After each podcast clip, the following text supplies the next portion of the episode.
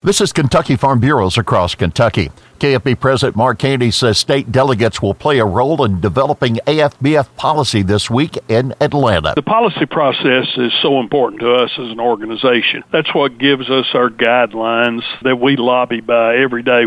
So we're focused, laser focused on what's going to be presented. And uh, some of the things that are presented uh, this year is going to be sort of controversial. Cattle price discovery is a hot topic this year, and Haney says not all regions agree. There is an issue of uh, how much is done by contract and how much is done by live sale and actual sale experience. And there's some states that want to regulate that by a certain amount of product that is sourced by an open auction market. There's a lot of states that are that do more contracting that they're really uh, kind of opposed to that. Haney says transparency is key.